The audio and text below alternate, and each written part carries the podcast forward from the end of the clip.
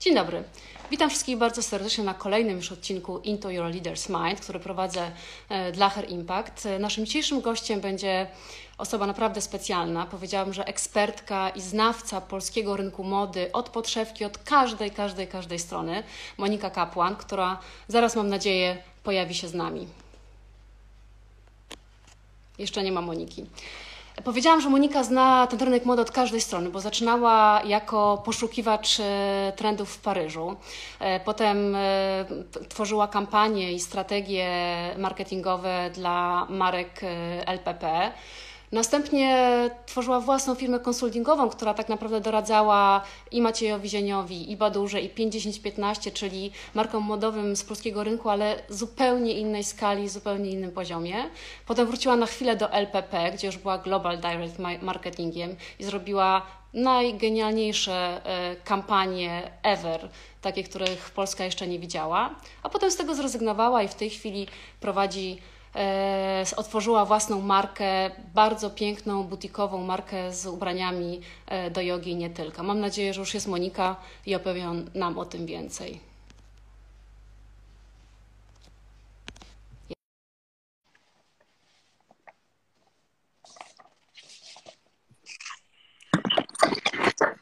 Halo. Dzień dobry. Dzień dobry. Ja się ustawię trochę, żeby było Ustawcie, ustawcie. Żeby tak było przyjemnie. O. Jest Dzień... przyjemnie. Je... Dzień dobry. Jest przyjemnie, adekwatnie. Widzę z tyłu dyszaki, e, czyli rozumiem, że jesteś e, w, w, w, źródle własnej marki. No proszę bardzo. Z tyłu This is commitment. Tak, a tutaj mam jeszcze bluzeczkę z, z nowej kolekcji. Tak, jestem w biurze. Świetnie. E, Monika, ja w takim totalnym skrócie opowiedziałam Twoją karierę, bo strasznie jest dla mnie to niesamowite, że Ty tak naprawdę e, ten marketing dotknęłaś, poczułaś z takich różnych stron, bo byłaś i konsultantem zewnętrznym, i dyrektorem marketingu wewnątrz, i śledziłaś, i pewnie tworzyłaś i budowałaś trend, a teraz wylądowałaś jako taki owner, który stworzył tą markę e, od podszewki. Ale ja chciałam się przede wszystkim zapytać, jak, jak to jest wysiąść z takiego pędzącego pociągu, jakim był Reserved e, za Twoich czasów. W zasadzie to było po, po takim naprawdę spektakularnym sukcesie kampanii e, Ciao Kendall. I Ty po prostu sobie stamtąd wyszłaś. Jak Ci z tym i dlaczego tu wyszłaś? A, no to jest tak, że właściwie ta, jakby y, myśl o nowej marce, myśl o marce, którą zaczęłam w tej chwili tworzyć, kiełkowała w mojej głowie od wielu lat. Już właściwie przed Reserve, przed LPP, y, kiedy robiłam, kiedy byłam konsultantem i robiłam strategii marketingowych dla różnych marek, y, miałam taką myśl, że mądrze się i opowiadam wszystkim naokoło, jak powinni robić swoją markę, Natomiast właściwie tak de facto nigdy nie zderzyłam się z, sama no, jakby z prowadzeniem, taki, tak naprawdę prowadzeniem swojej marki, swojej firmy z pełną odpowiedzialnością, nie tylko z, z przekazywanymi budżetami, ale też i tymi, które muszę sobie sama wygenerować. I w sumie jak jakby parę lat temu myślałam o marce jogowej, to stworzyłam konto który później włożyłam do szuflady, bo, bo trochę może odwagi brakowało, bo być może pojawił się właśnie, pojawiła się oferta LPP, która była wielce kusząca, dlatego że dla takiego marketingowca w naszej firmie pojawienie się oferty y, robienia marketingu międzynarodowego, wejście polskiej na, y, na y, brytyjski rynek, no to jest coś, czego, to, czemu ciężko jest odmówić. I no i tak, ja podjęłam się tego wyzwania, żeby, e, żeby popracować w kontekście międzynarodowym i zebrać te doświadczenia międzynarodowe, ale gdzieś z tyłu głowy ja od wielu lat miałam to, że w końcu muszę zrobić swoją markę. I w sumie, e, kiedy pracowałam nad kampanią Skandal, Skandal Jenner, Ciao Kendall dla Reserve, ja właściwie powoli, trochę że gdzieś e, może jestem trochę e, zmęczona dużą firmą, dużą korporacją, może też przez kilka sezonów robienie wszystkiego, wiecie, na, na, na pełen gwizdek, z dużą adrenaliną, z dużym też stresem, bo, bo, bo prowadzenie kampanii dla dużych marek to jest wielki stres, bo to jest duża finansowa na końcu po stronie sprzedaży. Ja tworzę tworząc tę ostatnią kampanię Kendall, ja już właściwie wiedziałam, że, że po tym, jak to porozmawiam ze swoim przełożonym i że po prostu w jakiś sposób y, zakończymy ten epizod.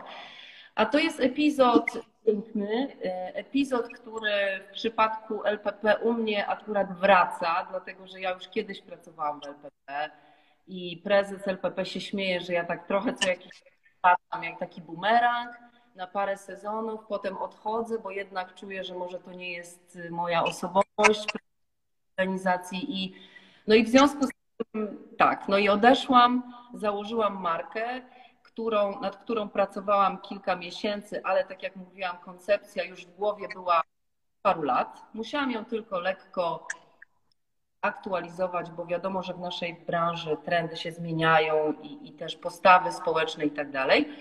E, I, I wystartowałam z marką w sumie trzy tygodnie temu, chyba w najgorszym możliwym momencie, bo koronawirus, bo wyprzedaże, bo wiadomo, że dzisiaj wszyscy myślą bezpiecznie wydawać pieniądze.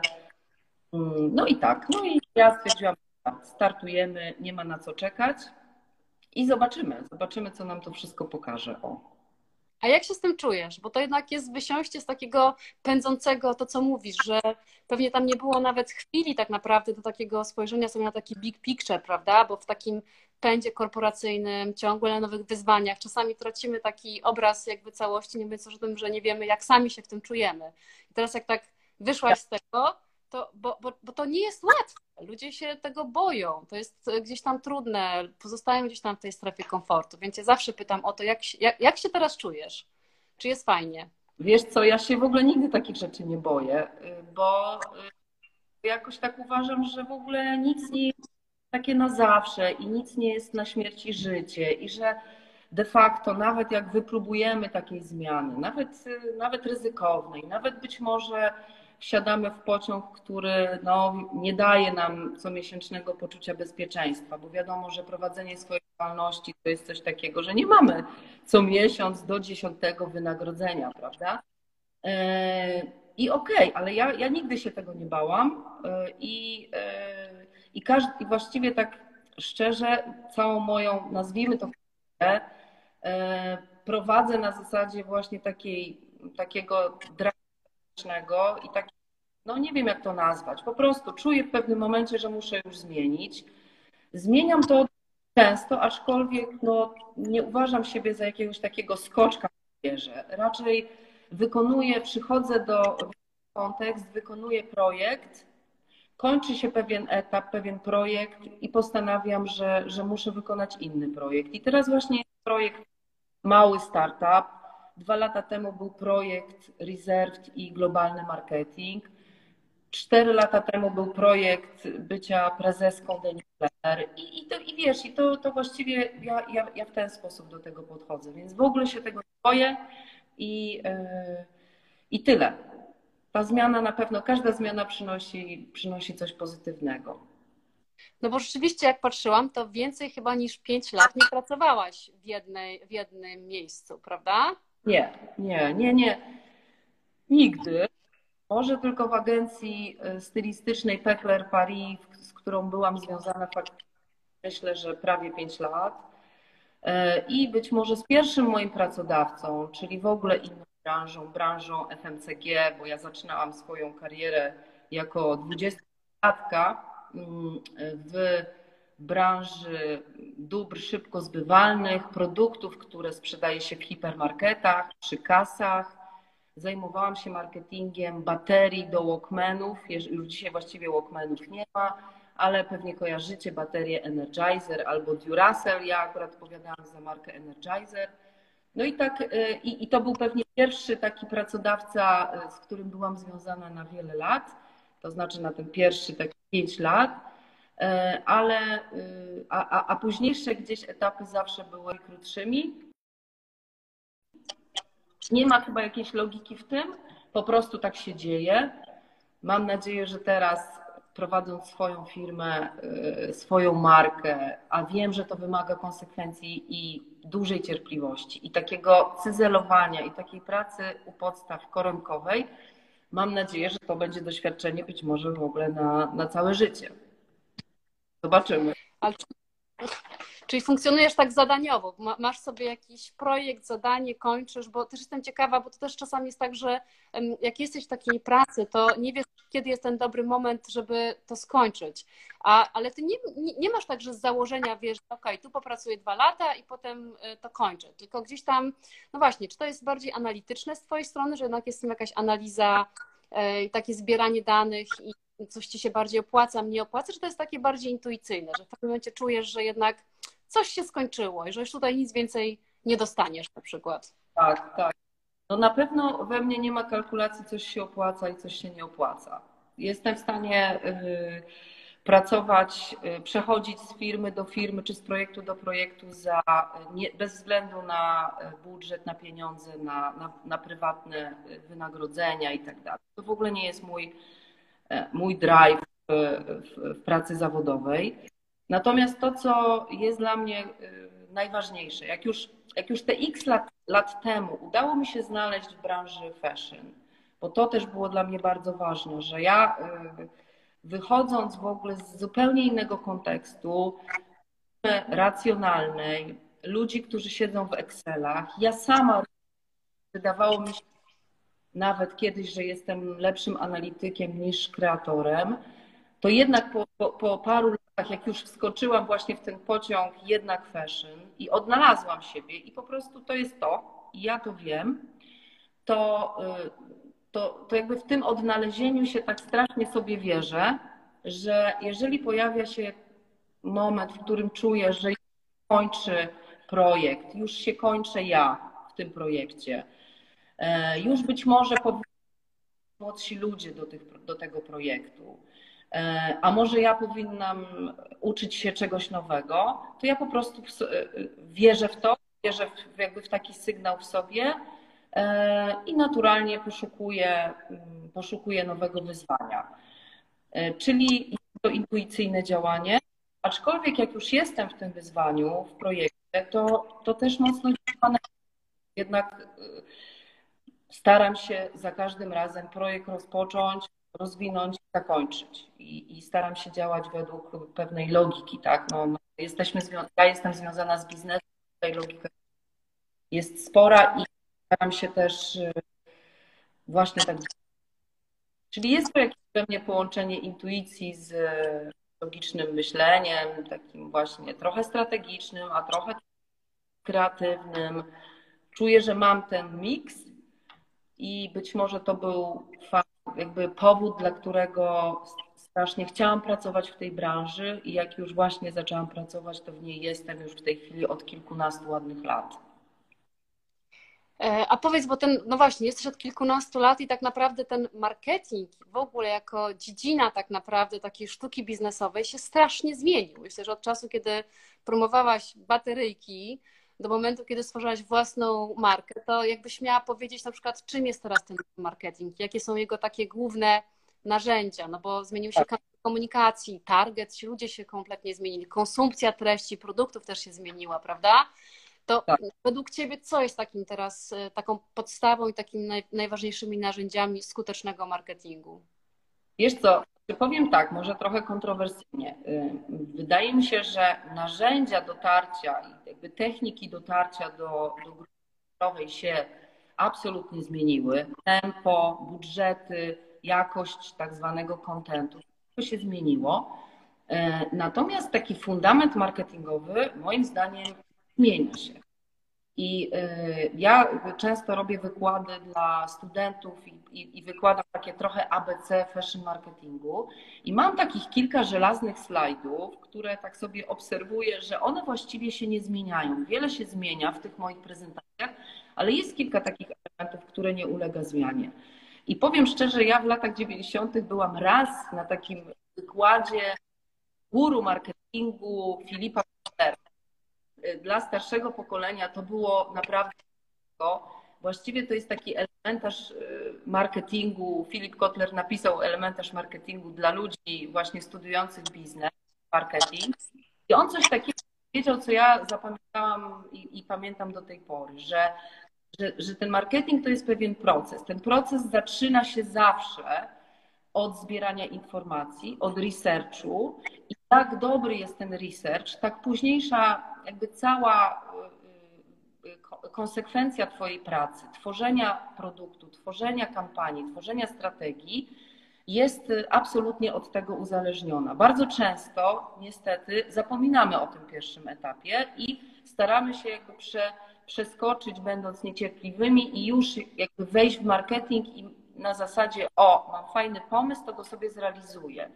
Tylko, że marketing to nie jest fajny pomysł, bo pomysł musi po prostu działać z jakichś tam potrzeb, z jakiejś właśnie grupy docelowej. Do tego potrzebny, potrzebny jest ten, ten, ten świat taki pierwszy analityczny. I jak, to, jak, te, jak ten jakby bagaż pozbieramy informacji i później poszatkujemy jednak analitycznie i logicznie świat na pewne segmenty rynku i te segmenty rynku może się zmieniły w ostatnich kilkunastu lat, bo na pewno dzisiaj segment mody sustainable, mody ekologicznej na pewno jest 100 razy większy był kilkanaście lat temu, ale sama metodologia i jakby opracowanie cech danego segmentu rynku się nie zmienia. No i później właściwie cóż, no i w tym później w tym marketingu, jak już sobie znajdziemy ten segment i tą grupę celową, to potem musimy dostroić tego kolekcję, produkt, tak zwany asortyment. To się nie zmienia. To cały czas to samo, co kilka lat temu. Potem musimy dostroić dystrybucję i to się zmienia.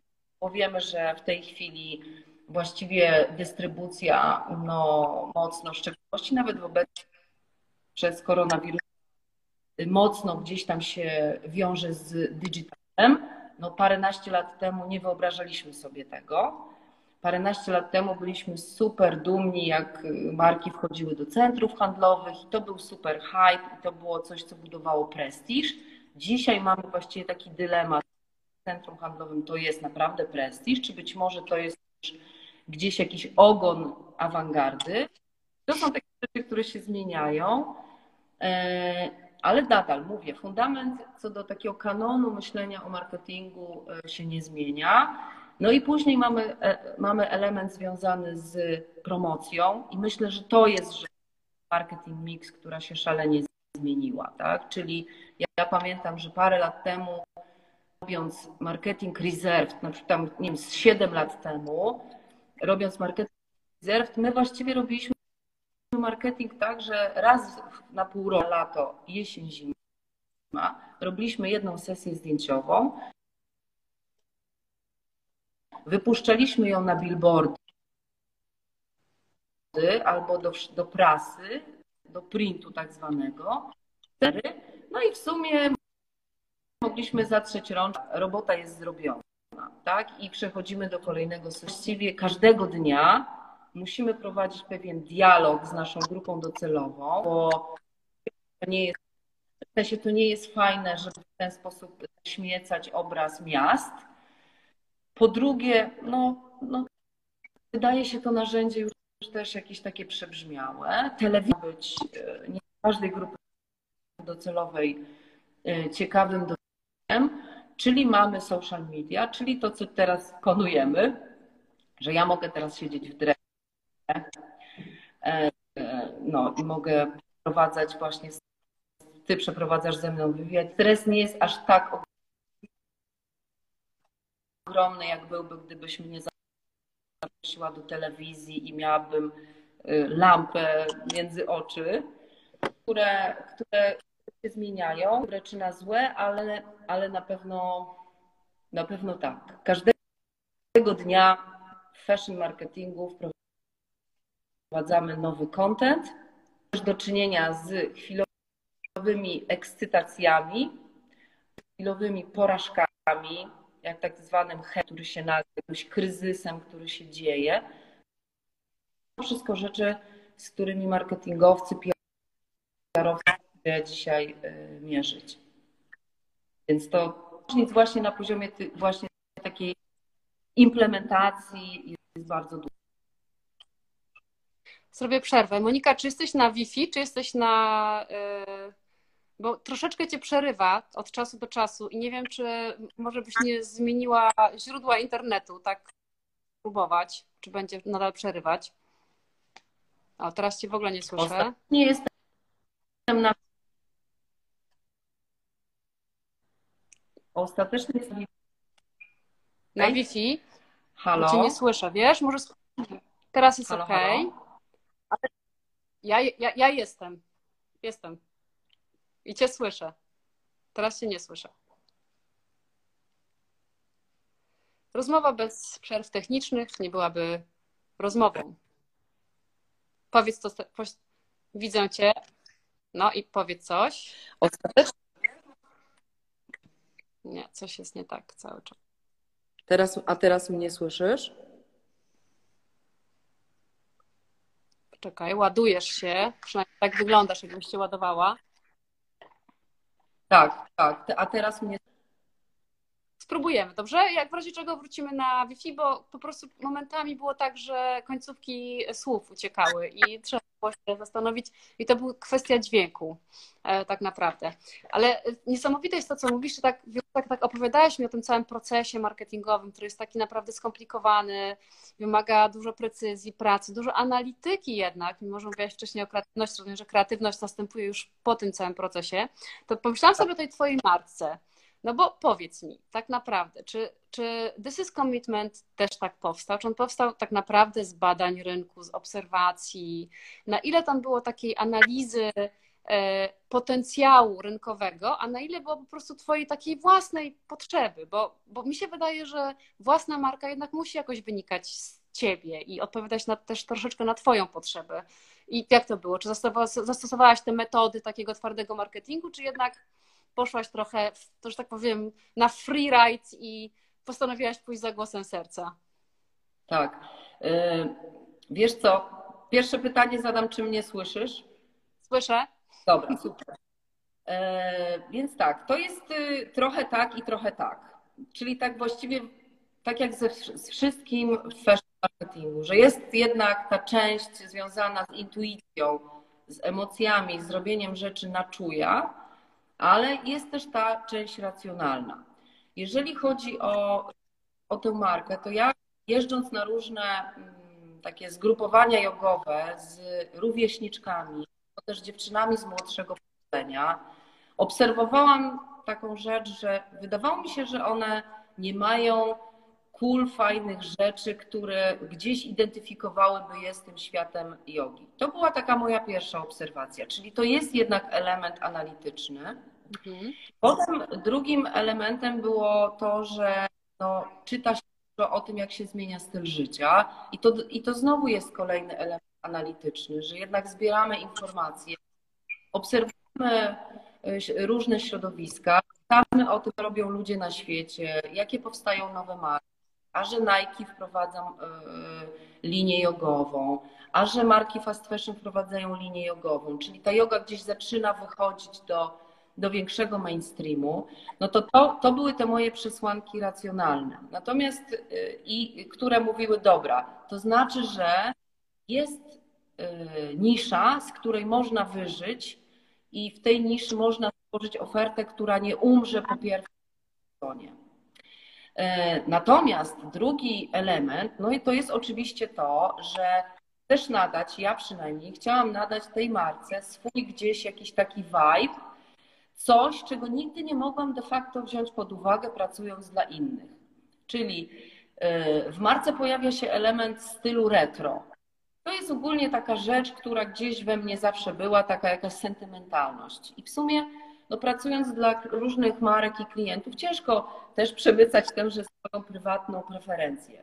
Tutaj jednak w, w, procesie twórczym, myślenia o kolekcji, mimo tego, że ja nie jestem projektantem, że na pokładzie mamy projektantkę, to jednak próbowałam wnieść ten, ten swój pierwiastek, że właściwie no dobrze, no to skoro to już jest moje, mogę się odważyć, wziąć za to pełną odpowiedzialność i, po, i podjąć y, wielkie ryzyko, bo być może za rok okaże się, że. ten retro vibe, który w tej marce jest, wcale się kobietom nie podoba. Tak? To też tak, też, też mogę to założyć.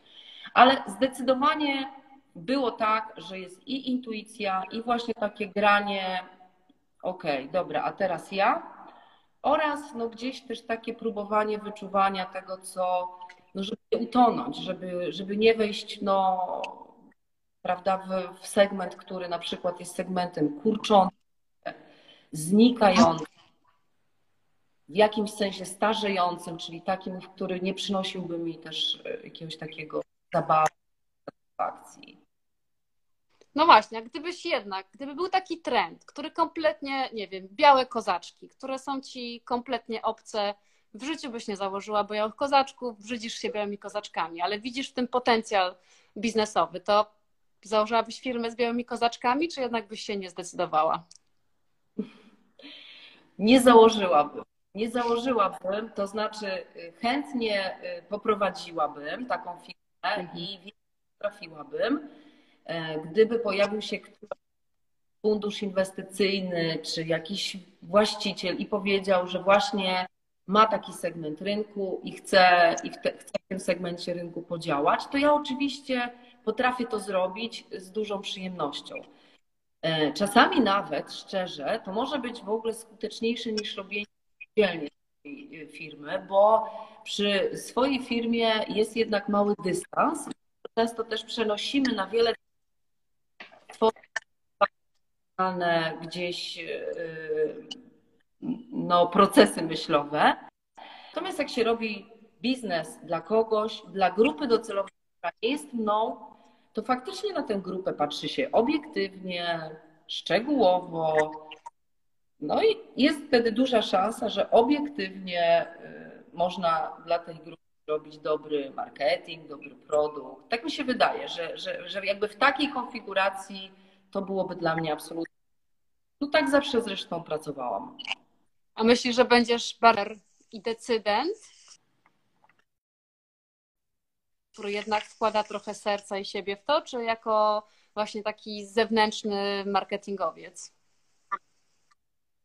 E, trochę mi e, zniknęła część Twojego zdania, więc nie wiem, czy zrozumiałam. Czy chodzi Ci o to, czy wewnętrznie w Twojej firmie będę. Nie. Nie, wiesz co, zapytałam o to, czy myślisz, gdzie jesteś, gdzie, gdzie, będzie bardziej, gdzie będziesz bardziej skuteczna, czyli czy jesteś bardziej skuteczna jako e, jednak owner, który bierze większą odpowiedzialność, poda trochę serca, stoi to na jego osobie, czy jednak jako taki właśnie zimny, zewnętrzny kalkulator, który widzi wszystkie zagrożenia i nie wkłada w to w ogóle swoich emocji?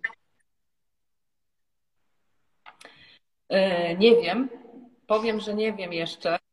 E, I faktycznie to jest super pytanie, bo, no bo zadaję sobie to i ja też tego dla innych pracowników ja nigdy trwałam i e, absolutnie wkładam zawsze serca w to, co robię i jak były sytuacje w Reserved, na przykład różnych kryzysów dla marki, to ja odczytywałam je personalnie i bardzo była moja marka. Dałabym się za nią pokroić. Więc, y, więc, więc, więc myślę sobie, że może aż tak dużo się nie zmieniło. Znowu jestem w takiej sytuacji, że, że chcę się pokroić za swoją markę.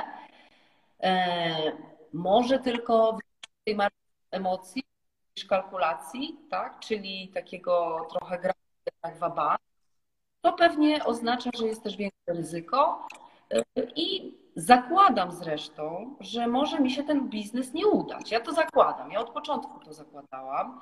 Nie wrzuciłam presji, że musi mi się udać, że muszę być kobietą nie wiadomo jakiego sukcesu. Nie, nie mam tego. E, uważam, że ludzie, którzy startują swoje biznesy i nawet jeżeli po paru latach się z nich się nie udało i są hit, jest, jest czymś wielkim i też jest zawsze wielką nauką. Ale zawsze tak miałaś? Zawsze z taką, że tak powiem, godnością podchodziłaś do potencjalnych porażek albo ryzyk, czy jednak to przyszło gdzieś tam z jakimś czasem i się tego nauczyłaś? Jeżeli tak, to jaką radę dałabyś tej biednej 25-latce, która się boi jednak ponieść tą porażkę pierwszą? Albo wziąć Tak. ryzyko? Absolutnie y, tak, nigdy tak, znaczy nie byłam taka, nie nie urodziłam się taka i wręcz nawet mogę powiedzieć, że zawsze byłam osobą dosyć nieśmiałą, zakompleksioną. Pierwsze prezentacje publiczne dla mnie ogromnym stresem, wiele porażek y, i właściwie i też takiego przewidzenia na swoim punkcie, żeby jednak nie, nie porażki było, było ogromne i też często okupione jakimś takim wewnętrznym, dużym czasami taką e, łączącą się nawet z takim dużym pracoholizmem, tak? Bo jednak właśnie udowodnić to, to należy pracować 4H. Prawdą. I e, na, ja wierzę w to, że pewne rzeczy w sobie można trenować. W sumie to chyba trenujemy się przez całe życie tę cechę w sobie trenuję. To znaczy powoli, co praca, to mniej właściwie takiego naprawdę łączenia się na śmierć i życie z wszystkim i większa akceptacja też tego, że się nie jest najmądrzejszym i że może się nie udać i że może się że może ktoś jest mądrzejszy i zrobi to lepiej. E, Tyle, no. Także nie, nigdy tak nie miałam. A miałaś dużą tremę przed wystartowaniem swojej marki? Trochę tak, bo y, też y, robiąc marketing dla dużej, dla dużej marki z dużym budżetem, y, Reserved to jest marka, która miała zawsze największe budżety marketingowe i dla marketingowców to zawsze w sumie w Polsce, no to można powiedzieć, że dla mnie to był taki sufit. To znaczy, tu, tu można było robić wielkie rzeczy, tu można było się spotkać, porozmawiać z Moss i z Cindy Crawford i pewnie wiele osób się stało głowę, no matko boska, co ona robi, że jakiś taki niepoważny startup. I to oczywiście wiąże się z tremą, że jest większa, jest, jest większa surowość projekt. Mniej traktuje się to jako jednak spontaniczna historia dwudziestoparolatków, no bo ja mam prawie 50 lat, y, nie wiadomo jakie tam projekty robiła, no to teraz właśnie projekt, który robi też musi być y, w związku z tym tak, jest jakiś element, element takiej tremy, ale no, powiedziałam, trenuję to w sobie i to w sobie. Tym bardziej, że to jest marka jogowa, charakterze ma absolutną akceptację dla wielu sytuacji, stanów i też i cierpliwości do siebie i do, y, i do tego biznesu. My właściwie zaczynamy e, bez jakiegoś takiego wow, nie przeznaczamy ogromnych pieniędzy na reklamę, wręcz przeciwnie, właściwie tak organicznie to zrobić. Powinniśmy więcej czasu poświęcić na wycyzelowanie produktu. Oczywiście, że ciągle jest też y, gdzieś tam krytyczne do, do tam zrobić i tak dalej.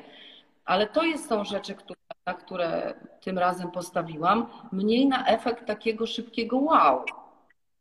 E, tego, co się robi właśnie w, w dużych markach, ale to też pewnie wynika z segmentu rynku. Im większy segment rynku,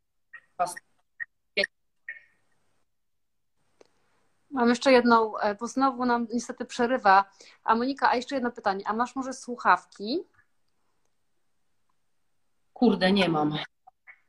Nie mam, no nie mam. Nie Bo mam. nie wiem, nie wiem, dlaczego tak się dzieje. Wiesz, że, cię, że widzę cię, wszystko jest ok, natomiast czasami po prostu cię nie słychać. e, Bo ty nie dotykasz telefonu, prawda? On sobie Nie. stoi. Tak, ale może być tak, i teraz będę trzymać ręce gdzieś tutaj na kolanach, bo może być tak, że ja też gestykulując od czasu do czasu uderzam w stół. Może tak się Nie, Nie bo bo teraz się nie ruszałaś i też się to stało, więc wydaje mi się, że to nie jest kwestia, e, kwestia tego. No dobra, no będziemy, będziemy próbować się słyszeć e, i rozumieć. A powiedz, bo e, trochę jest tak, że rzeczywiście te budżety marketingowe, które było widać w tym Reserved i te szalone pomysły, czy to jest tak, że czujesz się Ile tam było procent ciebie? No bo jednak to jest korporacja, to jakby te decyzje są tak naprawdę prawda, rozłożone na wiele jakichś tam segmentów, ale no ale jesteś identyfikowana z tymi najfajniejszymi, też taką ogromną metamorfozą Reserve, która rzeczywiście otworzyła się na rynek angielski. Jakby z tym też przyszła taka, taka naprawdę diametralna zmiana wizerunku i jesteś, jesteś trochę jakby czytana jako matka tego. I powiedz, ile tego macierzyństwa twojego rzeczywiście w tym, e, w tym było? No, e, no na pewno sporo, na pewno sporo. E, no, będąc liderem teamu marketingowego, będąc osobą, która miała przygotować strategię nową dla marki, no to pewnie gdzieś to macierzyństwo jest spore, aczkolwiek nie umniejszając i nie umniejszając moim partnerom wokół, z którymi razem tworzyliśmy y, te projekty, bo ten proces twórczy związany z tworzeniem kampanii, tworzeniem marki, to jest jednak grupowe, y, no, grupowe spotkanie, grupowe spotkanie. I Mm, no, będąc, byłam, byłam inicjatorką, ale de facto większość kampanii powstawała w grupie. W grupie zarówno działu marketingu, który, y, no, nasz dział marketingu w LPP, w Reserved, to był dział, między innymi dział kreatywny. Byliśmy taką wewnętrzną a oprócz tego współpracowaliśmy z różnymi partnerami na zewnątrz, y, Warsaw Creatives, z którymi te największe kampanie razem bo jakby jedna rzecz to jest wymyślenie sobie czegoś i czasami to jest fajny jakiś przebłysk, żeby coś fajnego wymyśleć. I to powstawało zazwyczaj u nas w teamie. Ale druga rzecz to jest to zrealizować. To jest właściwie y, no, y, ciężka rzecz. No i też dzięki tym realizacjom właściwie no, te, te Reserved przeszło.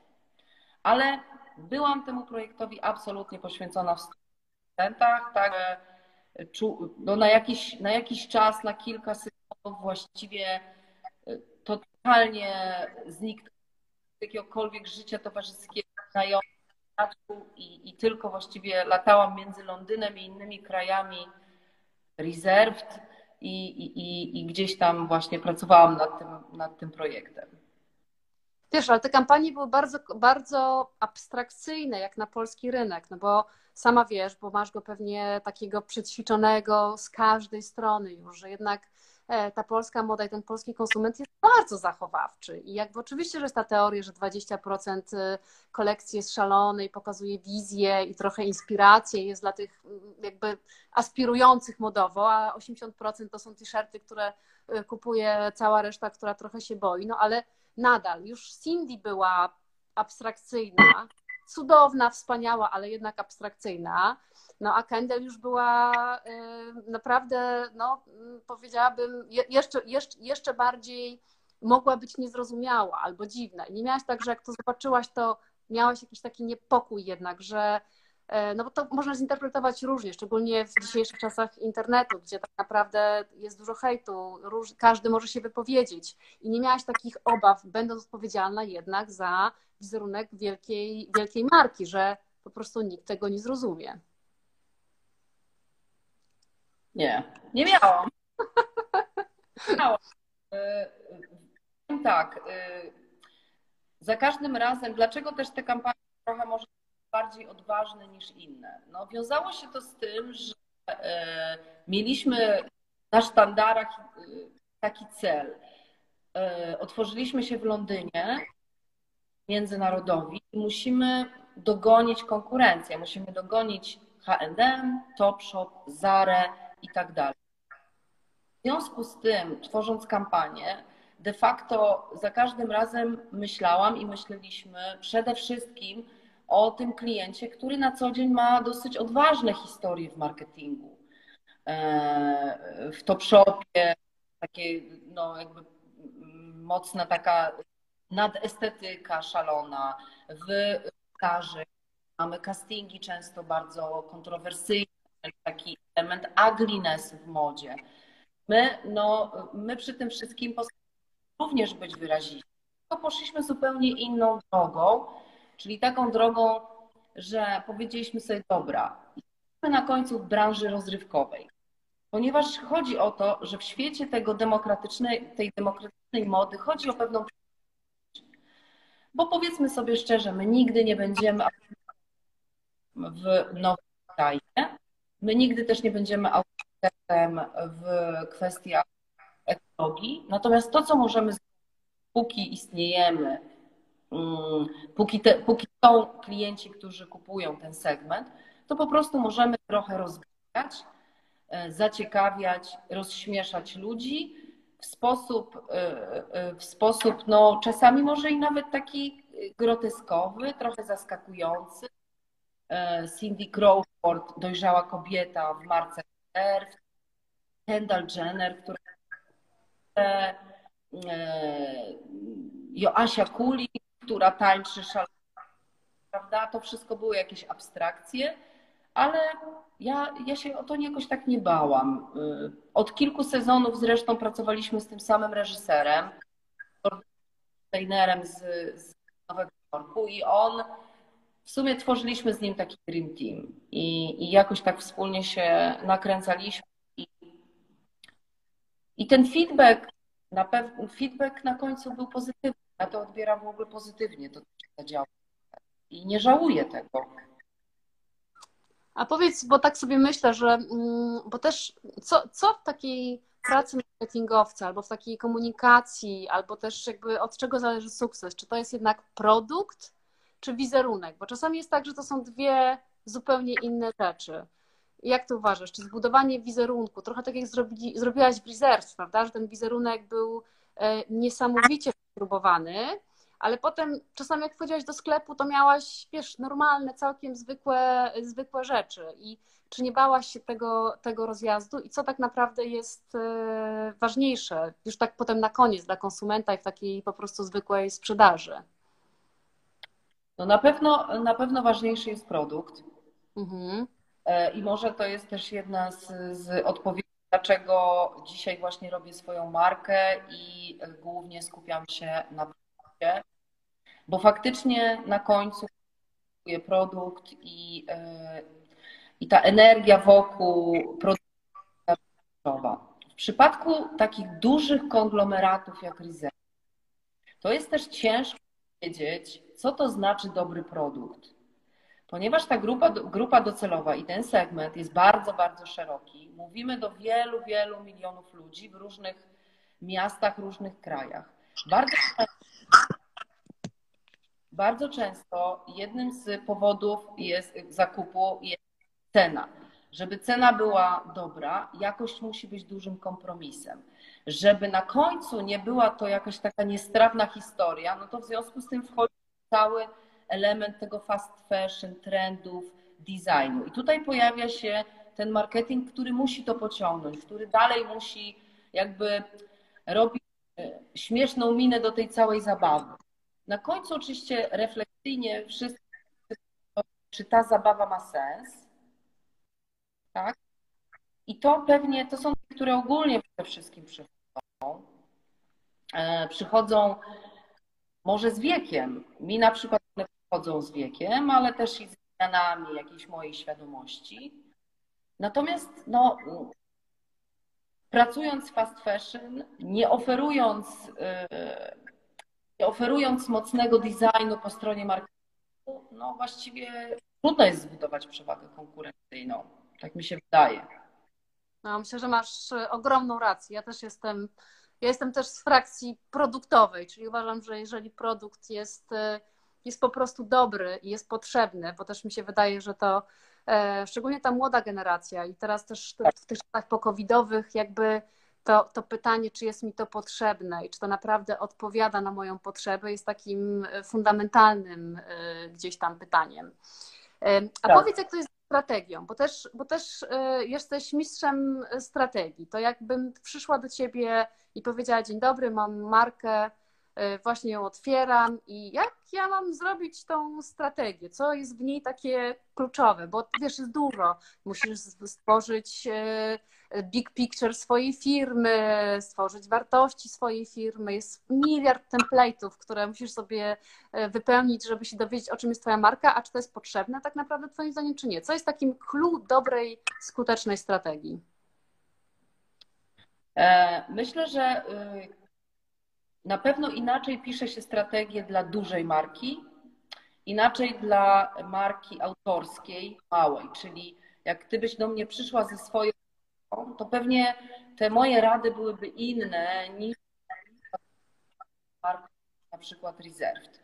Ponieważ robię markę dużą, no to jednak że tworzymy pewien jakiś taki y, perfekcyjny model biznesowy, mechanizm, który, musi, który jest uśredniony i który pewnym zapisem dużych kompromisów. E, I tutaj w, w, takich dużych markach dużą rolę odgrywa, odgrywa research, dużą rolę odgrywa badania, odgrywa koszyk, nabywca, e-commerce, szybkość działania, logistyka itd., tak itd. Tak Czyli te racjonalne. Natomiast pisząc, e, pisząc markę, e, strategię dla małej marki, autorskiej, niszowej, najważniejsze dla mnie w sumie nie jest to, jak bardzo cynicznie chcemy zaistnieć w segmencie rynku, tylko najważniejsze jest to, z jaką wewnętrzną de facto przewagą konkurencyjną, wewnętrzną czy zewnętrzną, bo to może być przewagą konkurencyjną, mogą być okoliczności zewnętrzne. Bo na przykład może się okazać, że zamiast brzeżu masz piękną figurę, e, na supermarkę strojów pewne okoliczności, które gdzieś tam się zadziały zewnętrznie i one są tym korem tej strategii, prawda? Albo pewien drive wewnętrzny, na przykład niesamowity talent, po prostu talent projektancki. I, i moim zadaniem jako takiego stratega jest znalezienie albo e, unaocznienie tego i nazwanie. Bo bardzo często ludzie, którzy tworzą swoje marki, wiedzą o tym wewnętrznie, co jest ich DNA, ale nie potrafią tego nazwać i w związku z tym nie potrafią zakomunikować swojemu teamowi, ludziom, którzy z nimi tworzą ten projekt i w związku z tym zaczynają też często błądzić. Czyli w strategii najważniejsza jest tak zwana esencja marki. Ja o tym zawsze mówię. Nazwać siebie w dwóch słowach, w jednym moodboardzie, w jednym haśle, nie wiem, to może być piosenka, postać, to może być słowo. My na przykład w tym naszym This is Commitment projekcie Mamy jedno najważniejsze określenie, które właśnie jest na naszym DNA. To się nazywa porządek. Jeszcze piękny, raz, piękny porządek. Piękny porządek. Beautiful order, piękny porządek. Od początku tak y, sobie określiłyśmy ten kierunkowskaz i bardzo często widzę, że on nam pomaga w takich dylematach. Na przykład tworzymy Instagram, i na przykład ja zaczynam wrzucać jakieś rzeczy i wysyłam do moich dziewczyn, czy to jest fajne, a one mówią, ale porządek. Czyli nawet ja, która niby sobie to wymyśliła, mogę błądzić. Po prostu wszyscy, prawda, błądzimy, rozpraszamy się, nie mamy pewności siebie. I taka pieczątka dla marki jest zbawienna, żeby, żeby prowadzić. Oczywiście ta pieczątka nie może być zbyt banalna no bo jak jest zbyt banalna, no to też cię. Czyli, czyli sugeruję, że trzeba zbudować sobie trochę taki kręgosłup, prawda? Według, według którego będziemy gdzieś tam cały czas się poruszać, nie zbaczać z drogi, żeby jednak ta marka była konsekwentna w, w każdym komunikacie, który wysyła, no bo to też jest istotne, prawda? Żeby to, e, to gdzieś tam było e, spójne. A powiedz, a to w takim razie, co jest takim, e, co jest takim uniquenessem e, This is Commitment? Jakbyś miała, no abstrahując od tego e, pięknego porządku, no bo rozumiem, że to jest takie hasło, które pewnie zewnętrznie może być niezrozumiałe, ale jakbyś miała to wytłumaczyć, to co by to było? Tak, no to jest, to jest ogólnie przeniesienie świata kanonu kreacji mody do świata jogi. My, jakby ja patrząc trochę właśnie szukając pewnych w jodze jest coś takiego porządek, pewna sekwencja, pewien wow. E, takie, takie coś, co powoduje, że nasze życie nie jest chaosem. Dążymy do tego, żeby, żeby coś było pewnym porządkiem. Ja, e, wywodząc się nie ze świata jogi, świata mody zawsze bardzo lubiłam pewien porządek w modzie. Przede wszystkim porządek na przykład kolorystyczny. Pewien taki też i kanon stylizacji, w designie, w pewnym takim właśnie jakimś wyczyszczeniu. I to jest, to jest rzecz, którą postanowiłam przenieść do. I to jest rzecz, która ma oswoić, bardziej przekonać dziewczyny, które bardziej są związane z modą, a niekoniecznie dzisiaj uważają, że yoga jest czymś fajnym. Uważają na przykład, że yoga może jest zbyt szamańska, albo jest zbyt etniczna, albo jest jakaś taka trochę brzydka czasami, albo jest zbyt minimalistyczna. Zero tej, jakby tej, tej i ten, i ten moment dla mnie to jest właśnie takie zachęcić te dziewczyny do tego, żeby dały o tej jodze z perspektywy, że ona też może ona też może być piękna, ona też może mieć taki właśnie ład estetyczny, który mamy w modzie, taką wyobraźnię. I żeby właśnie to stojało. Czekaj, bo teraz w ogóle zróbmy jeszcze jeden eksperyment. Jeszcze ja przejdę na coś innego, bo może to jest kwestia mnie, bo teraz cię bardzo urywało, a mówisz takie mądre rzeczy i jest mi strasznie żal.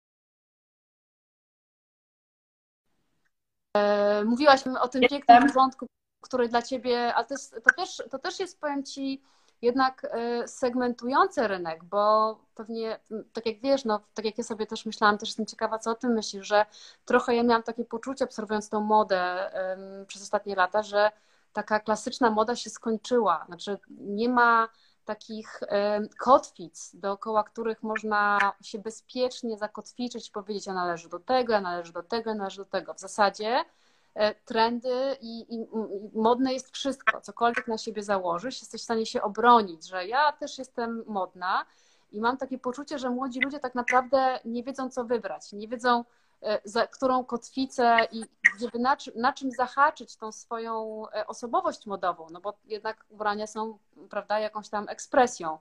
No i co ty o tym myślisz? No bo tak naprawdę jak ja patrzę, to jedyny trend, który jest teraz taki mocny, to co powiedziałaś, to jest ten trend e, ekologiczny, ale dla mnie on jest też często taką no niestety marketingową łatką, za którą, za którą nic, nie, nic nie idzie. E, I myślę, że w którą stronę to pójdzie? W którą stronę pójdzie ta dywersyfikacja tej mody? Gdzie, gdzie będą te kotwice, za które ludzie będą się łapać, żeby wybrać Twoją markę, a nie e, markę alternatywną? No właśnie, podoba mi się, że powiedziałaś kotwica. E, ja pracując mam takie wrażenie, że już więcej nie możemy na świecie wyprodukować, już po prostu więcej trendów nie możemy wprowadzić. E, I miałam takie poczucie, poszukajmy jakiś kotwic. Nie wierzę w to, że jestem odosobniona. E, słyszysz mnie? Bo teraz właśnie. Tak. Teraz się nie słyszę, a też cię słyszała. Okej, okay, dobra. Jest, y, myślałam sobie, że nie jestem odosobniona od od ludzi i czuję, że są ludzie, którzy szukają pewnych kotwic i szukają e, właściwie nie każdego trendu, nie w każdym sezonie, sezonie każdego trendu, tylko właśnie tego pięknego porządku, tej jakości. I pojawiają się takie marki. I w tej chwili mamy dużo marek, które okej, okay, z jednej strony mówią o ekologii i faktycznie są ekologiczne, część z nich jest ekologiczna, ale z drugiej strony oprócz tego dołączają pewien po prostu styl nieinwazyjny, który jest taki, no jakąś tam krótką półką i który daje nam taką możliwość, że no dobrze, no wystarczy nam w tej szafie kilka t-shirtów, kilka par jeansów, jak mamy i nie musimy każdego dnia jakoś tam super, super przebierać i moim zdaniem w tym kierunku idzie, idzie moda i to zresztą zostało przyspieszone przez tak zwaną koronkę. Ja tak mówię koronka, bo staram się tę, tę chorobę y, tak sobie oswoić w sobie, żeby nie było aż tak strasznym doświadczeniem. To widzimy, prawda, że jest, mnóstwo się pojawiło teraz takich które sprzedają jakieś przyjemne w domu, jakieś kaszmirowe swetry, jakieś dresy lepszej jakości. One oczywiście nie co w H&M-ie. To jest też taka prawda, że żeby wyprodukować coś inaczej niż fast fashion, to to po prostu ekonomicznie kosztuje razy trzy. I, e, I to też trzeba wziąć na siebie. Podejmując w takich zakupach też musimy wykalkulować, czy naprawdę to chcemy kupić za 500 zł, a nie za 80 zł, wymieniając chwilę w. Więc, więc ja czuję takie uspokojenie w tej chwili mm, pojawia się w modzie. Mm, pewna też uczciwość w modzie. To znaczy mnie trochę drażni ta gadka made in Mnie też bardzo drażni gadka o tym, że jestem super ekologiczna. Ja y, udzielając wywiadu do Woga, nie, że my nie możemy być ekologiczni w tak jak wprowadzamy nową markę, prawda? Tak. Już sama sytuacja nie jest ekologiczna, ale być zdroworozsądkowa. Korzystam ze stoków tkanin, które już szukam poliestru recyklingowanego i mam tam wiele takich właśnie swoich przemyśleń, które staram się wprowadzić w życie. E, ale no jest wokół tego tych trendów takich e, greenwashing, Poland washing, moim zdaniem jest, jest sporo i prędzej czy później klienci e, jakby to mm, zweryfikują. To prawda. A drugim hasłem, bo też tak mówiłaś właśnie w wywiadzie, o którym wspomniałaś e, w ogóle, że drugim hasłem też This is Commitment jest ta normalność i życie bez spinki. Powiedz, jest ci tak teraz, jak już nie jesteś panią dyrektor, tylko jesteś panią e, właścicielką, a w zasadzie powiedziałabym nawet, pokusiłabym się o stwierdzenie, że jesteś startupowcem. Czy tak. czujesz, że życie jest bez spinki? Tak, y, wiesz co? Nie, czuję, że jest tak zupełnie bez spinki.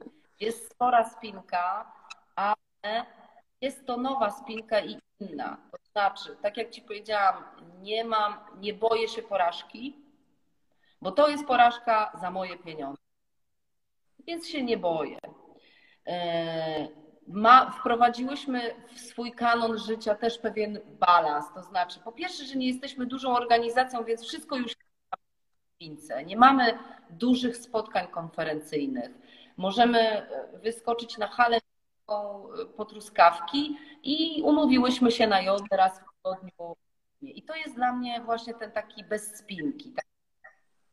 W kontekście jogi, to ja z kolei mam coś takiego, że e, ja chodząc na jogę zawsze byłam przez moje koleżanki na jodze postrzegana jako bardziej hedonistyczna w jodze, bo jednak w moim życiu zawsze był ten element no, tego, że mam słabości, że lubię pójść na wino, że może za dużo zjeść i tak dalej. Ale zawsze gdzieś do tego wracam, do tej jogi i to jest dla mnie taka, nie traktujmy z kolei tej jogi tak pełnie ze spinką, tak? Więc, więc w sumie to jest prawda, no. Ogólnie bez spinki.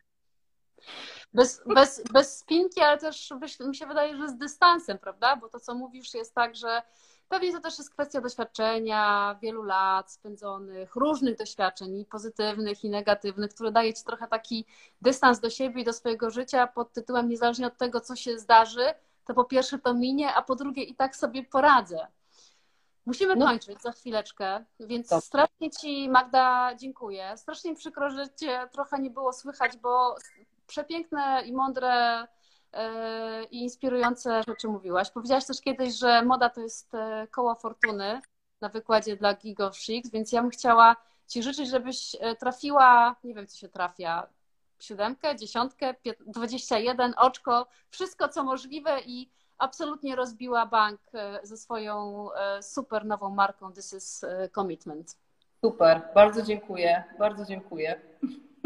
Dziękujemy. Pokaż jeszcze raz swój t-shirt boski, który masz na sobie. Pozdrawiam Was wszystkich. This is commitment and me.